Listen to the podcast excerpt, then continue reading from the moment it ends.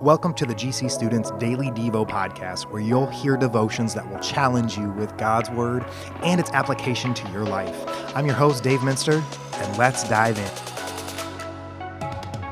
Guys, today I'm talking about something really difficult, but please, please listen to the end so you can hear some really helpful stuff. In the Sermon on the Mount, Jesus spells out what it looks like to be the kingdom of God on earth. He's talked about how anger takes life when we should give life. He's talked about how adultery and lust dehumanize when we should dignify. And now he turns to an even more sensitive topic today divorce. And I need to say this. In this Devo, my goal is not to shame anyone who is divorced or whose parents are divorced. My goal is to shed light on the heart behind why Jesus says what he says. In Matthew 5:32, Jesus says, "I tell you that anyone who divorces his wife except for sexual immorality makes her the victim of adultery, and anyone who marries a divorced woman commits adultery." If you are divorced or your parents went through divorce, let me say this, I'm sorry from the bottom of my heart.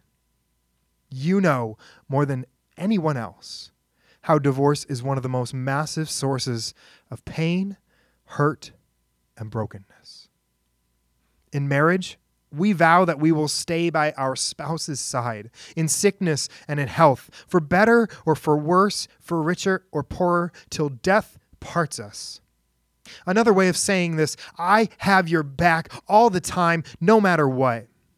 And that's what I think is the most painful, gut wrenching part of divorce. Your spouse or mom or dad telling your family that they no longer have your back. It's a statement that's rooted in selfishness. But this is how we treat God every day, hurting Him by doing things that make us happy at the expense of others. Jesus calls us as His followers to make love a choice, not a feeling.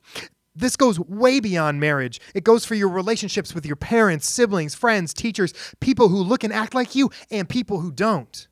Jesus calls us to wake up every day and choose to give life to others, regardless of if it feels good, to dignify others, regardless of if it makes me happy, to have each other's backs, regardless of what they bring to the table in our relationship. Sometimes we're absolute jerks to God. We're selfish, we ignore Him, and we seek unhealthy control. But every single day, God chooses to love us fully and unconditionally. God has our back for better or worse, no matter what. Today's challenge thank someone who has your back. Someone who's been there for you in tough times, maybe even when you've been a jerk to them and they stuck it through, because they have your back and they're a living example of God's unconditional love for you.